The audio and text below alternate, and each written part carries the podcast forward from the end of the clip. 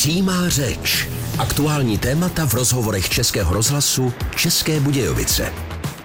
Přibližně každé druhé manželství se rozpadne a skončí rozvodem. S nesváření manželé bývají pohlceni svými spory a často si ani neuvědomují, že rozvod se nedotýká jen jich samotných, ale hlavně jejich dětí. Dopady rozvodu na dítě. To je téma dnešní přímé řeči. Vítejte u poslechu. Podle odborníků se rozvod rodičů může podepsat na zdraví jejich dětí. Řada potíží bývá psychosomatického charakteru. Profesorovi Velemínskému, známému jeho českému pediatrovi, se podařilo za jeho praxi naschromáždit řadu autentických příběhů. Část z nich vydal v knížce Mámo, táto a co já. Podobné, které znáte ze svého okolí, ne z vlastní rodiny. Let's kdy, ale ještě v drsnějších variantách. Profesor Velimínský zdůrazňuje právo dítěte na šťastné dětství a oba rodiče. Jaké dopady může mít rozvod na děti? O tom si budu povídat s mými dnešními dopoledními hosty. S námi ve studiu Tereza Uhlířová, spoluautorka publikace Mámo, táto a co já. Pěkné dopoledne. Dobrý den. A s námi také Radka Kajzaršatová z poradny pro rodinu Třeboň. Hezké dopoledne i vám. Dobrý den. Dopad rozvodu na dítě, téma dnešního vydání pořadu Přímá řeč. Jak už zaznělo spoluautorkou knížky Mámo, táto a co já o rozvodech s pediatrem Milošem Velemínským je i Tereza Uhlířová, jeden z našich dnešních hostů. Terezo, jakou funkci vy jste zastávala při tvorbě zmiňované publikace? Pan profesor mě tam někde zmiňuje jako oponentku. Měli jsme některé příběhy a některé témata, na kterých jsme se neschodli úplně stoprocentně v názoru. Takže tam jsem oponovala, tam jsem fungovala jako oponentka a prakticky každý ten příběh, eh, který v knižce je, jsem upravovala a přepisovala. V jakém smyslu jste ty příběhy upravovala? Mm, ty životní příběhy nemají scénář, takže my jsme eh, žádali o sepsání toho příběhu, kdy se nám to dostávalo v pěti, v šesti stránkách. Tak jak to ten člověk jakoby cítil, prožíval, tak to napsal. Mm, my jsme to v této verzi samozřejmě nemohli nechat v tomto rozsahu, ale nechávali jsme prostor pro toto sepsat. Myslím si, že na jednu stranu to fungovalo i jako terapie trošku. Ten hmm. papír snese všechno v tomhle směru si myslím, že to hodně lidem pomohlo. A já jsem to s nějakým eh, citem, pokorou a doufám, že to dobře dopadlo, eh, jsem to zkracovala a upravovala. Jinak v té knižce najdeme i vaše dva osobní příběhy. Ten první pojednává o rozpadu vztahu vašich rodičů. Kolik vám tehdy bylo, když se rodiče rozváděli? takový ten vrchol eh, rozchodu a rozvodu, když mi bylo zhruba 12 let. Podle čeho vy jste zaznamenala, že něco doma není v pořádku? Já nevím, jestli jsem měla podle čeho zaznamenat, že tam bylo něco v pořádku. Já tam si myslím, že to dlouhodobě, nevím, jestli spolu zůstávali kvůli dětem, nebo protože to tak tenkrát bylo normální, ale Myslím si, že to trvalo spoustu let, než to došlo do toho vrcholu, toho rozvodu. Já spíš jsem nikdy nevnímala to, že by to v pořádku bylo. Mm-hmm. Soutěžili rodiče třeba o vaši přízeň? Jak to fungovalo doma? Soutěžili, nevím, spíš eh, vzájemně špatně nesli, když mi jeden věnoval pozornost. Tak se to druhýmu nelíbilo.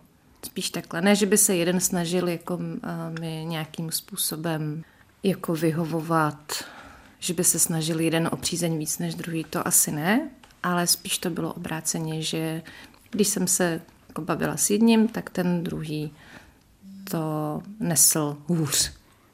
Jak se to projevilo? Pak nemluvil s vámi? Bylo dusno? Doma? Bylo dusno. Bylo to, cítila jsem tam takový ty pohledy, když jsem se bavila s taťkou, tak mamka se na to netvářila.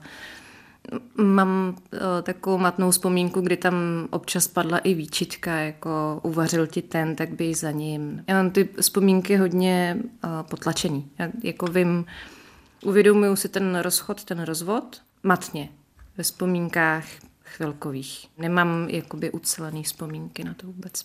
Když jste potom navštívila třeba kamarádky a viděla jste, jak to u nich doma chodí, byly to ty chvíle, kdy jste si uvědomovala, že doma to není úplně v pohodě? Mm, já asi tím, že jsem v tom žila prakticky celý život, tak mi to tak asi nepřišlo. Jako vnímala jsem, že u nás je to jinak a bylo mi to líto, ale nebyl to takový ten moment, kdy jsem si říká, aha, tak u nás je to teda špatně. To asi ne. Já jsem v tom, když v něčem standardně žijete, tak to tak jako berete normálně, že to hmm. tak. Takže to někde funguje tak, někde tak. Vaši se rozvedli nakonec. Uklidnila se pak nějak ta situace, kdy si každý z nich našel svého nového partnera? On ten rozhovor to vlastně vygradoval tím, že maminka si našla přítele a odstěhovala se. Takže tím se to uklidnilo, protože už spolu nebyli. Vy jste šla s maminkou nebo jste zůstávala s tatínkem? Já jsem zůstala doma. Doma. Takže s tatínkem, ale uh, při otázce sociálních pracovnic to byla hlavní myšlenka moje. Chtěla jsem být doma. Pro vás nebylo důležité, jestli mamka nebo taťka, ale to místo, ten pocit toho, že jste doma, ten byt, ve kterém jste bydleli. Spíš ten pocit toho domova. Ne, že by mi nezáleželo, jestli je to mamka nebo taťka, mm. ale jak se v tom chcete rozhodnout. Mm. O čem chcete přemýšlet. Kdo z nich je lepší, koho máte radši, komu tím ublížíte víc nebo míň. To jsou otázky, na které nevím, jestli bych na ně dokázala odpovědět teď ve svém věku, na tožto dítě. Takže si myslím, že ta myšlenka toho domova tam asi převládala nejvíc. A za maminkou jste potom docházela do její nové rodiny, když to tak řeknu? Ne moc dlouho. Myslím si, že můj otec mi to nikdy nezakazoval, ale nebyla tam ani z jedné strany jako podpora toho. Spíš jsem cítila, že chodím na náštěvu. Nebylo to komfortní. Hmm. Nevídali jsme se.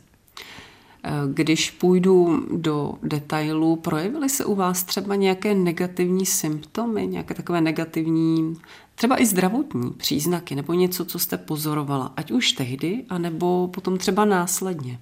Tehdy asi vůbec, nebo si to neuvědomuju. Eh, je možný, že tam samozřejmě jako probíhal nějaký taky vnitřní boj. Je to možný, neuvědomuju si to. Ty problémy pocituju až poslední roky. Intenzivně, hodně a mám s tím opravdu velký problém, ale až poslední roky. Hmm, takže to přijde až s věkem. Ukládá se to v člověku někde vevnitř, Byť se to člověku nemusí zdát až tak vážné v tom dětském věku. Tak to ne, já jsem to vždycky brala tak jako, že eh, já jsem o tom nikdy moc nemluvila, nikdy jsem to nevnímala, prostě rodiče se rozvedli, tak to bylo, nebyl důvod se v tom nějak jako hrabat.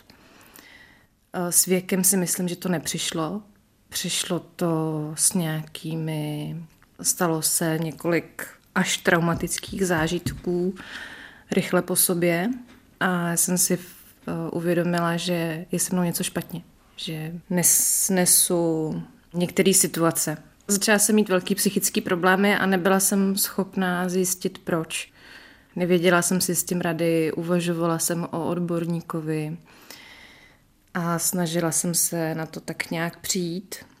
A všechny ty zážitky vlastně jako souvisely nějakým způsobem s rodinou.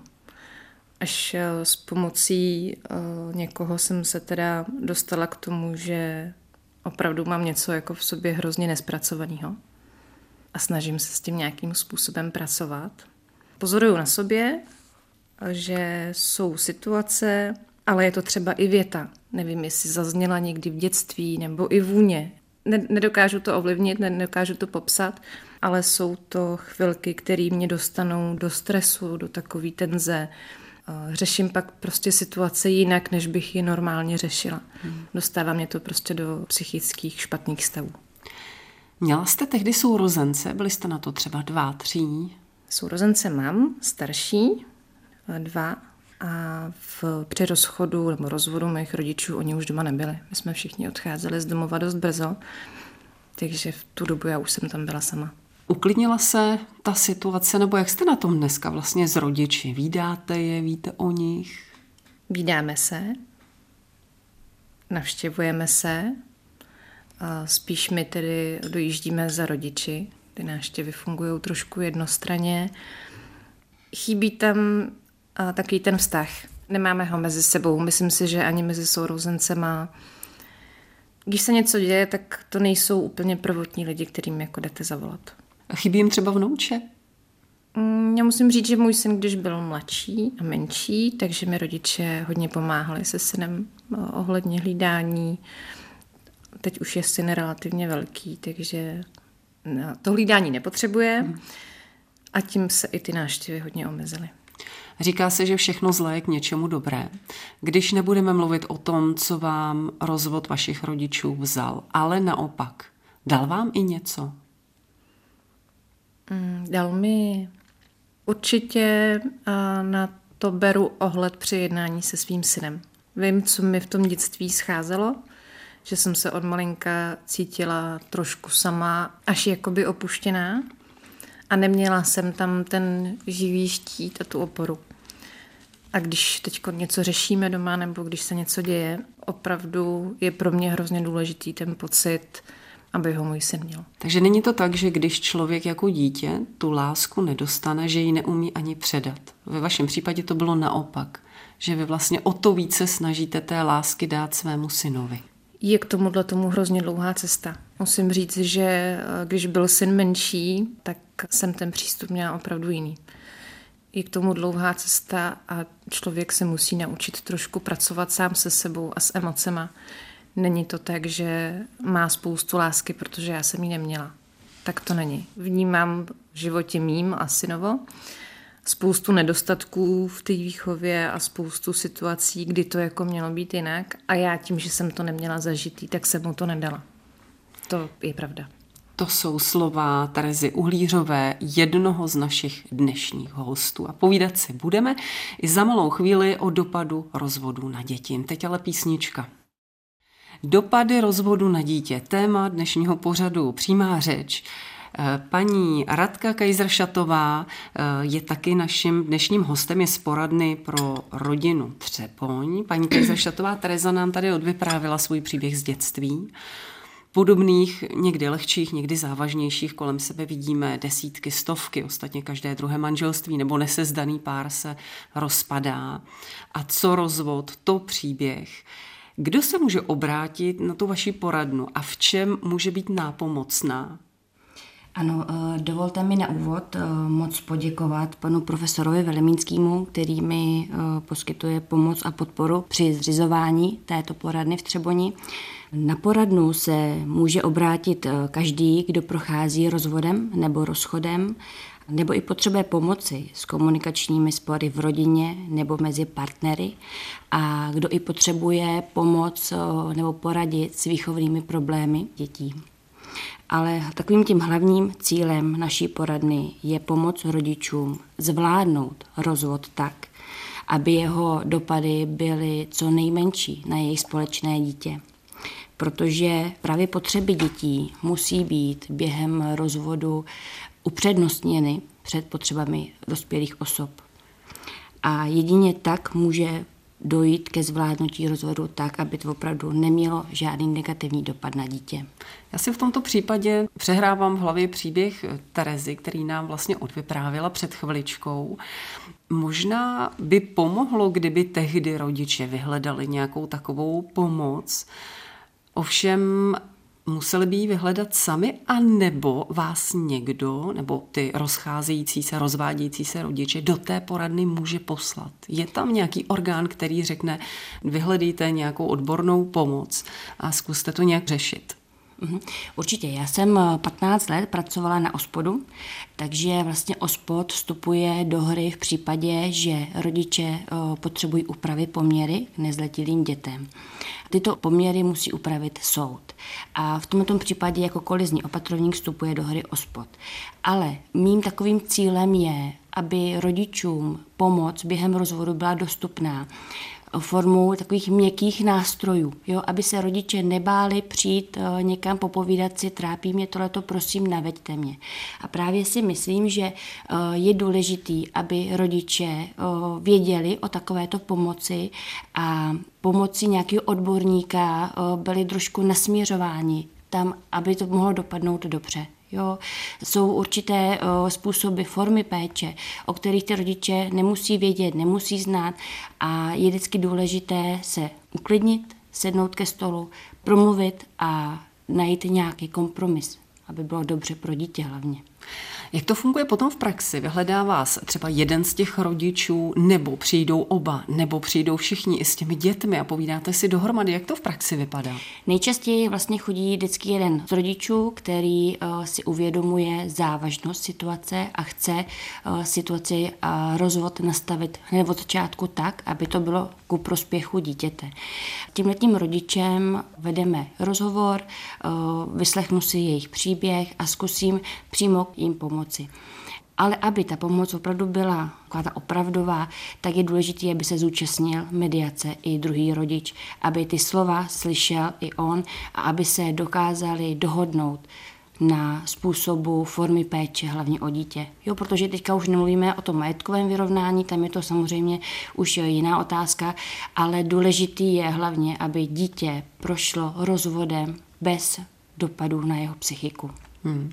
Takže asi nastává problém hlavně donutit toho druhého partnera, ano. aby tady přišel a ano. zúčastnil se toho ano. všeho, vyslechnul. Děti se toho neúčastní. Já zastávám názor, že o, dítě by se mělo vyjádřit o, k těmto věcem. Ostatně i OSPOD o, vede pohovory s dětma a soudci takovéto pohovory vyžaduje. Vlastně já mám vydané pověření od krajského úřadu, takže jsem odborně způsobila vést pohovory s dětma a myslím si, že to je dobře zeptat se dětí citlivě, samozřejmě a uměrně k věku, jak to vidí a jak by si přáli, aby všechno bylo vzhledem k té situaci uděláno. Vnímám vaši práci jako velmi důležitou, velmi podstatnou. Na druhou stranu mám pocit, že nikdy nemusí být vůbec hezká. Jak ta sezení vypadají, třeba i zpočátku? Je to tak, že ty rodiče se před vámi dokáží i pohádat? Určitě. E, zpočátku vlastně, když jednáte s jedním z rodičem, tak je nervózní, protože se stává, že se i stydí, že dochází právě k rozvodu, ale pak je to společné jednání, dokážou být emotivní, kdy jeden z rodičů bouchne do stolu a odchází. Potom ale samozřejmě už je místo pro odbornou pomoc nějakého psychologa, eh, který by dokázal rodičům pomoci zvládnout rozvod tak, aby to opravdu mělo pozitivní vliv na dítě. Opakují se podobné modely rozpadu manželství, anebo co rodina to jiný svar, jiný přístup, jiný problém? Co bývá nejčastější příčinou rozpadu těch vztahů? Mm-hmm. Motem naší poradny je právě, že každá rodina má svůj příběh každý člověk je jinak emocionálně vybavený, každý reaguje jinak na zátěž, ale pokud eh, mám říct nejčastější důvody rozpadu rodiny, tak je to nevěra, ztráta důvěry, rozdílné představy o fungování rodiny. Jsou takový ty základní asi pilíře. Ale musím říct, že eh, v současné době lidé uh, ztrácí takovou tu snahu řešit problémy v rodině. Když se objeví problém ve vztahu v rodině, který vyžaduje vynaložení nějakého úsilí, aby došlo k narovnání, tak uh, rodiče se nesnaží a rovnou volí formu rozvodu, rozchodu. A vůbec si neuvědomují, že tím ovlivní své dítě po celý život, si troufnu říct. Dá se obecně říct, čím rodiče svým dětem po rozpadu vztahu nejvíc ubližují, jaké zbraně používají? Eh, zejména je to manipulace, kdy jeden z rodičů začne nutit dítě, aby se přidalo na jeho stranu a ignorovalo toho druhého rodiče, a nebo i přenášením zodpovědnosti na dítě. Ale o, když potom je taková ta druhá stránka, je i s tím nezájmem, jak jsme tady uslyšeli od paní Uhlířové. Hmm. Ale dovolte mi říct jeden případ. Rodiče prošli rozvodem a mají společné dítě Matka však ale rozvod eh, nenesla moc dobře a to z důvodu, že otec měl velmi dobře placené zaměstnání a ona si byla vědoma poklesu životní úrovně, i když výživné bylo stanoveno úměrně k platu otce.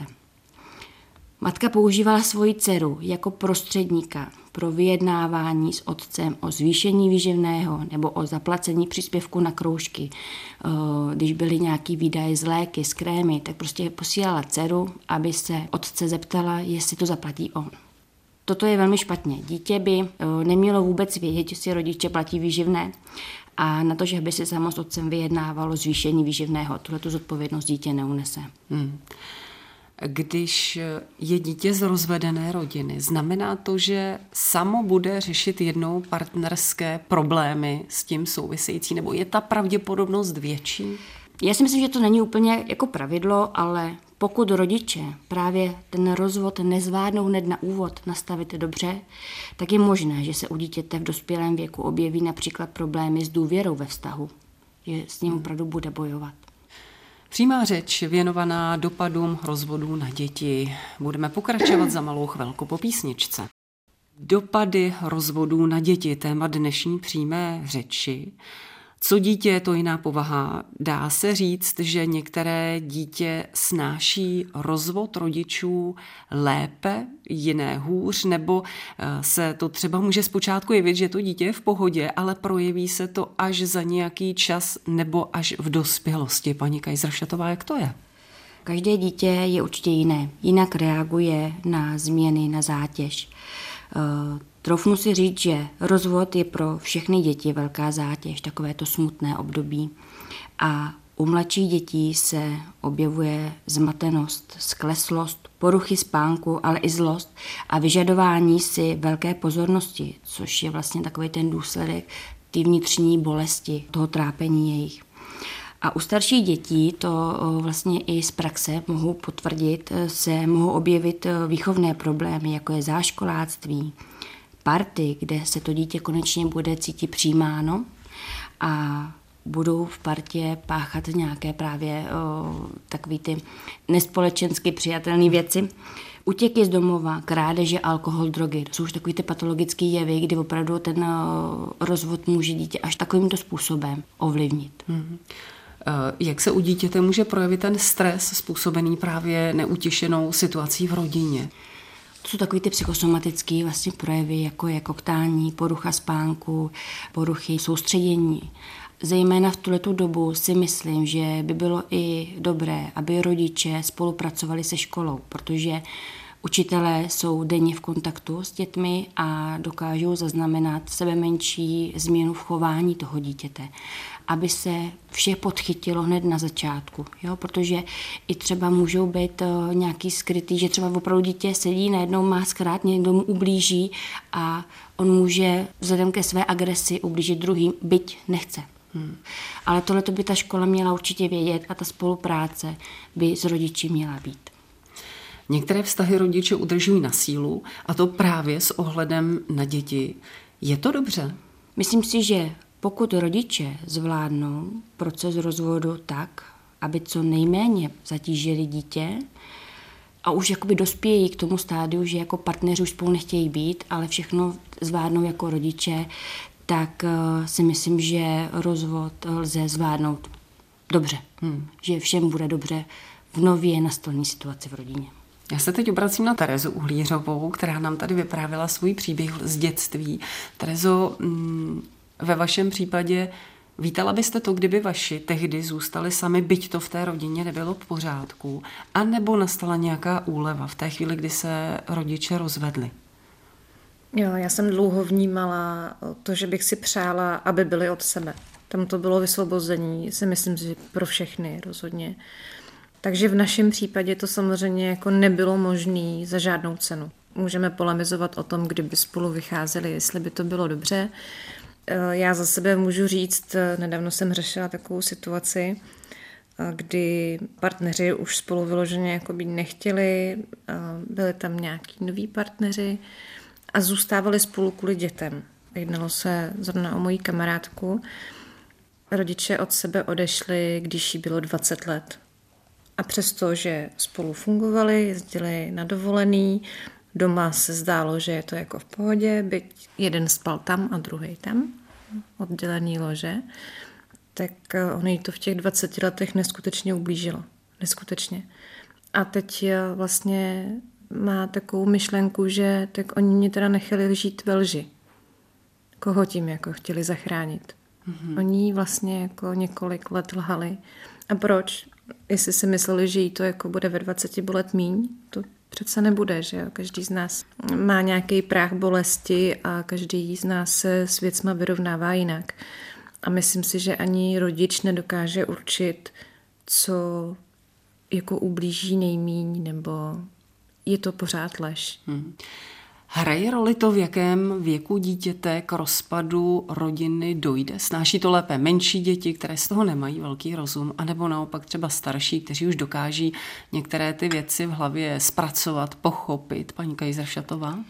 Nemyslím si, že dopad rozvodu na dítě je menší s vyšším věkem dětí. Rozvod je pro dítě zátěží v každém věku, i v dospělém, jak už jsme tady vlastně slyšeli od paní Uhlířové. Rodiče mají vytvářet bezpečné prostředí pro své děti plné lásky a tato jistota se jenom zhroutí jako domeček z karet. Takže nemyslím si, že hraje věk roli. Hmm. Dříve nebo později si rozvedené páry najdou nové partnery. V tom okamžiku nastává jakási další kapitola. Jaké situace mohou v tomto případě nastat? Jak se mají ti nevlastní rodiče k těm dětem chovat? Mají mít přístup kamarádský nebo rodičovský? Budou si chtít asi získat nějaký respekt, ale zas, aby to nebylo na sílu. Kde je taková ta správná hranice, ta rovnováha, která je dobře? Vždy se snažím svým klientům říkat, že si musí dát po rozvodu čas, nadechnout se a hlavně se soustředit na sebe a na své dítě, aby jejich eh, život po rozvodu měl opět takový ten svůj rytmus. Toto období podle mého názoru trvá přibližně rok. Pokud si rodič najde nového partnera, tak se domnívám, že seznamování s dítětem by mělo probíhat co nejpomaleji, protože nový partner je pro dítě cizí člověk, takový ten narušitel, a dítě bude primárně zaujímat odmítavý postoj. A právě rodič tuto chvíli musí dítě ubezpečit, že nikdo nemůže nahradit v jeho životě toho druhého rodiče. Ano, může s nimi nový partner bydlet, ale primárně pro dítě stále musí fungovat oba dva rodiče, máma, táta nenutit to dítě říkat novému partnerovi eh, tati, ale Vůbec furt ne. oslovovat ano. třeba křesním jménem. Ano a zachovávat tu jistotu toho vlastního rodiče. Přesně. Jeden, jenom jeden jediný tatínek Přesně je. Tak. Tohle je ten moment, kdy se ukáže taková ta vyspělost těch rodičů, kdy budou oba dva schopni si sednout s dítětem a ubezpečit, že máma, táta je to pro dítě pořád, i když se stane cokoliv. A to si myslím, že je dobře, zvládnutý rozvod nebo rozchod a pro dítě to bude mít jenom pozitivní dopad. Hmm. Že uvidí, že máma s tátou stále drží při sobě. Možná si trošku postěžovat klidně kamarádce nebo známé, ale před dětmi o těch vlastních rodičích nebo o tom druhém vlastním rodiči mluvit vždy v pozitivech. Byť to někdy může být velmi těžké, ale přesto je to asi velmi důležitý krok. Přesně tak. Jak z mé praxe i říkala vždycky jedna skvělá soudkyně, která soudí opatrovnické řízení, tak říkala, že před dětmi rodiče musí hrát divadlo. Můžeme si myslet o druhém, co chceme, ale před dětmi opravdu hrát divadlo, že je tady pořád máma, táta, držíme spolu a bude to mít i pozitivní dopad na výchovní problémy dítěte. Hmm. Takže tohle za mě je úplně skvělé a měl by si to každý rodič uvědomit, protože do 18 let věku dítěte, teď budu mluvit trošku ze zákona, ale oba dva se podílí na výchově, přihlášky na školy, oba dva rodiče musí podepsat. Nemůže se ani jeden z rodičů odstěhovat třeba do jiného vzdálenějšího města bez souhlasu toho druhého rodiče. Prostě opravdu rodiče, máma, táta figurují v životě dítěte dlouho. Hmm. Eh, poslední dobou se poměrně často přistupuje ke střídavé péči. Mám pocit, že dřív to úplně nebylo tak obvykle. V jakém případě je a v jakém není vhodná?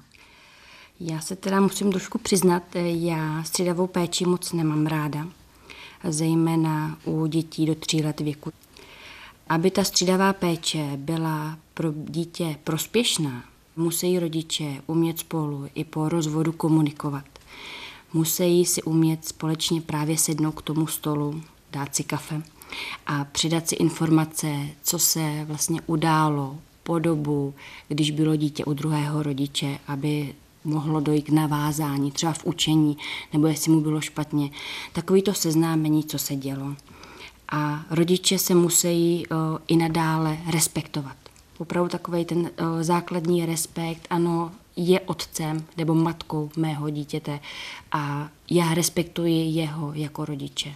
A když tohleto dítě uvidí, že i po rozvodu jsou rodiče schopní sednout a společně se dohodnout, tak si myslím, že to je dobře zvládnutý rozvod. Na druhou stranu mi připadá i důležité trošičku v uvozovkách držet zkrátka i to dítě, aby nezneužívalo té situace, kdy bude vlastně vydírat ty rodiče, odměňovat je přesně zase, oni mohou vydírat rodiče své děti, ale na druhou stranu i děti tohle dobře umí. Oni v podstatě vydírat, oni jsou chytří a zkusí, co jim projde a neprojde. Ano, a tohle je vlastně i, ono to asi vychází, takové to vydírání dětí z té manipulace třeba s druhým rodiči. Jo? Že ten druhý rodič používá svoje dítě ke svému prospěchu, aby třeba uškodilo druhému rodiči. To právě eh, by být nemělo. Když dítěti rodiče ukážou, že opravdu spolu drží v těch základních věcech, tak eh, si myslím, že dítě nebude zkoušet žádné takovéhle. Hmm když to řeknu, vydíraně, co to slovo nemám hmm, ráda, ale hmm. asi jinak to vyjádřit nelze. Hmm. Spíš jsem měla na mysli uh, takové to uplácení dětí, ale zase může si za to svým způsobem rodič, kdy se snaží získávat ano. přízeň toho dítěte ano. a dítě ale odmění toho rodiče tím, že bude k němu raději chodit, bude vyjadřovat samou pochvalu na toho druhého rodiče, což třeba nemusí být někomu milé. Určitě, já třeba ze své praxe eh, teď si vybavuji, eh, že mi vždycky rodič říkal, eh, ale když vracím dítě od sebe k tomu druhému, tak dítě pláče, nechce k němu. Ale já vždycky říkám, ale je to přirozené, protože dítě nějakou dobu žilo s vámi a mělo domov u vás. Teďka se mu to změní vytrhnete ho z toho prostředí, ale u toho rodiče se automaticky aklimatizuje a právě když dojde k tomu předání dítěte v pořádku, bez nějakých hádek, bez nějakých výčitek, třeba i opravdu řekneme, hele, snáší to špatně, teď ho musíš nějak uklidnit. Prostě ta domluva mezi rodiči, tak to všechno bude v pořádku. Hmm. Důraz opravdu kladu na to, aby ty lidé nepřestávali spolu komunikovat a to si myslím, že je můj úkol pomoci rodičům tuto komunikaci zvládnout, aby opravdu zůstala v nějaký rovině respektu. Dopad rozvodu na dítě téma dnešního pořadu Přímá řeč. Já jsem v úvodu zmínila knížku Mámo, táto a co já, pediatra Miloše Velemínského. Ta publikace zachycuje skutečné příběhy lidí, kteří zažili rozvod svých rodičů, anebo těch, kterým se manželství rozpadlo. Nabízím teď malou ukázku jednoho z příběhů. Poslechněte si ji. Do manželství jsem vstupovala s upřímnou touhou vytvořit rodinu, po které jsem sama v dětství tak toužila. Jako malá jsem totiž rodičovskou oporu postrádala. Tím spíš se pro mne stala rodina základní potřebou, kterou jsem se ze všech sil snažila nasytit. Manžela jsem milovala a věřím, že alespoň první roky jsme tvořili šťastný pár. Brzy po sobě se nám narodili tři děti, ale pak přišel zlom. Přestože jsme měli všechno, zdravé potomky, jeden druhého i finanční zázemí, náš život se měnil v pouhé přežívání. Snažila jsem se být skvělou mámou, milující manželkou, vášnivou milenkou a šikovnou hospodyní, ale ukázalo se, že to nestačí. Brzy po posledním porodu jsem se stala nedobrovolnou součástí manželského trojuhelníku. Mladé, krásné a energické slečně jsem se nemohla rovnat. Přestože jsme hádky dokázali odložit na večer, až děti usnuly, já prožívala nejhorší rok svého života. Půl roku jsme s manželem navštěvovali poradnu. Určitě se objevily chvíle, kdy to myslel vážně a chtěl všechno vrátit. Já ale zjistila, že bez vzájemné důvěry žít nedokážu. V jednu chvíli jsem ztratila trpělivost a společná sezení ukončila.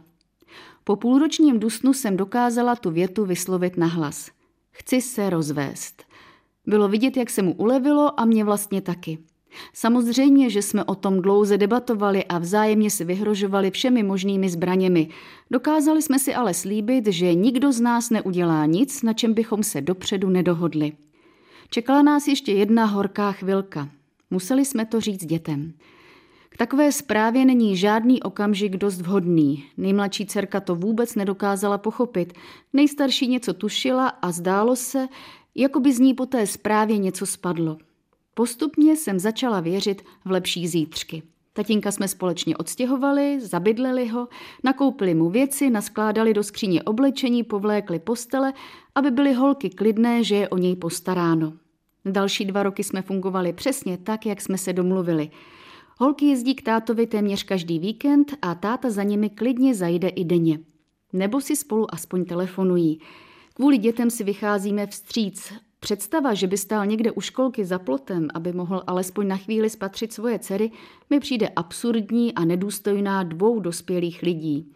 Děti potřebují oba rodiče a na tom ani počáteční bolest z rozchodu nic nezmění. Rozvedli jsme se a soud bez problému schválil všechno, na čem jsme se dohodli ohledně majetku i péče o děti. Opravdu věřím, že k soudu už víckrát nepůjdeme. A pokud mi jednoho dne některá z mých dcer řekne, že by chtěla bydlet s tatínkem, protože k němu má blíž, tak jí to prostě umožním. Tolik ukázka z publikace Mámo, táto a co já v podání Martiny Touškové. Z tohoto skutečného příběhu je celkem dobře patrné, že rozvod manželství se dá ustát s grácí, s co nejmenším dopadem na děti, i když těch případů asi není mnoho, ale jsou, existují. Terezo, i vy nám k tomu můžete možná v krátkosti povědět svůj příběh, který vlastně taky dopadl dobře. Náš příběh určitě dopadl dobře, jsem na to velmi pyšná. Příběh, myslím si, že je standardní. Došlo k nějaký situaci, která nás donutila k rozchodu, který byl velmi rychlý, byl teda taky velmi nečekaný. Myslím si, že nás to zastihlo dost nepřipravený všechno. Náš syn v tu dobu byl malinký, byly tři roky. Takže tam to nebylo ještě o nějakým vnímání toho, co by se dělo. Ale musím říct, že od začátku se nedělo vlastně nic před ním. Dneska, kdybyste se ho zeptala, jak to vnímá, tak on by si na to nespomněl a nedokáže říct jedinou vzpomínku, kdyby jsme se třeba pohádali před ním. Nikdy to tak nebylo. Byl to proces, běh na dlouhou trať, bych řekla. U nás byla, jestli můžu říct, že výhoda, ale byla výhoda toho, že syn byl opravdu malinký. Takže nemuseli jsme řešit to, že jsme to museli řešit jako aktuálně s ním, že by do toho byl nějak zapojovaný, zatahovaný. Toho my jsme se jako ušetřili, že v tom věku to ještě nebylo možné. Většinu času trávil se mnou, s tatínkem začal trávit čas, když byl malinko větší. U nás to dobře dopadlo. Eh, jak s bývalým partnerem fungujete tedy dneska? Vidí se se synem, kdy chce, mají hezký vztah a vy se domluvíte, když potřebujete, nebo vlastně syn už je větší dneska? Vycházíme, nejezdíme na společný dovolený, ale jsem přesvědčená o tom, že bychom to zvládli. Hmm. Vycházíme spolu dobře, když řeším něco doma se synem, protože jsem pro něj taká a priori, že jo.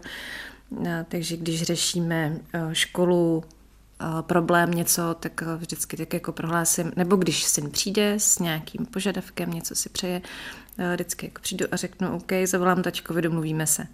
Tam se občas setkávám s nevolí, jako proč, když spolu nežijete.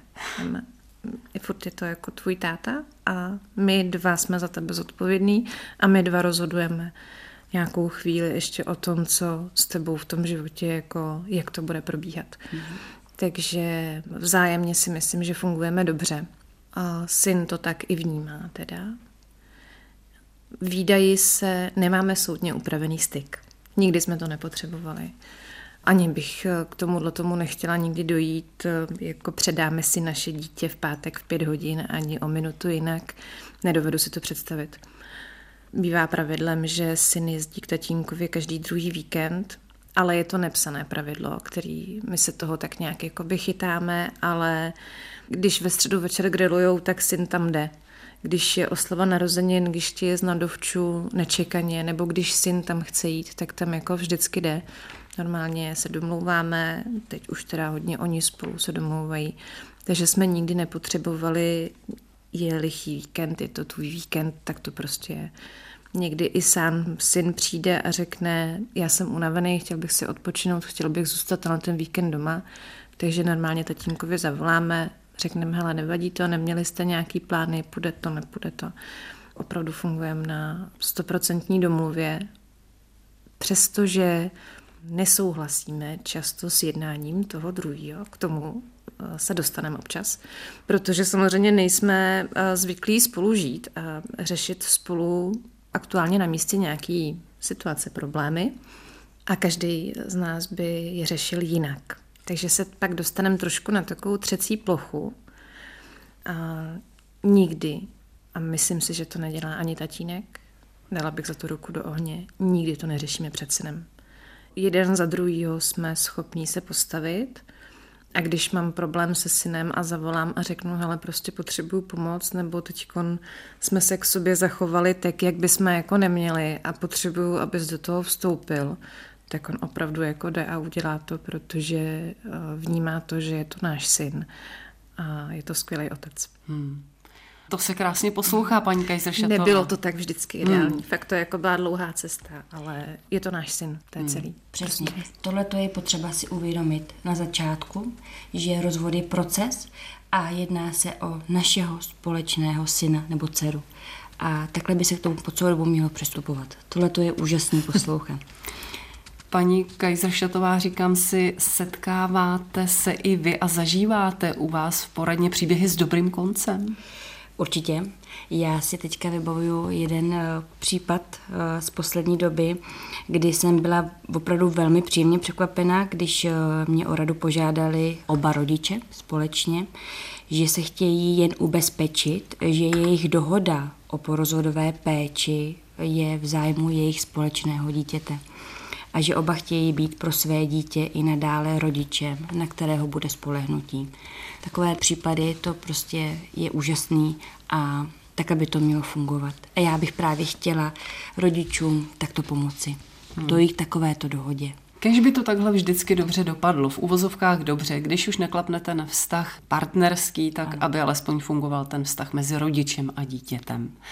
Dámy, děkuji vám. Lépe nešlo to naše povídání uzavřít, protože chvíle mi bylo smutné, ale ano, jsou příběhy, které mohou mít dobrý konec a pokud pro to může člověk něco udělat, tak by bylo fajn, kdyby tomu tak nakonec bylo.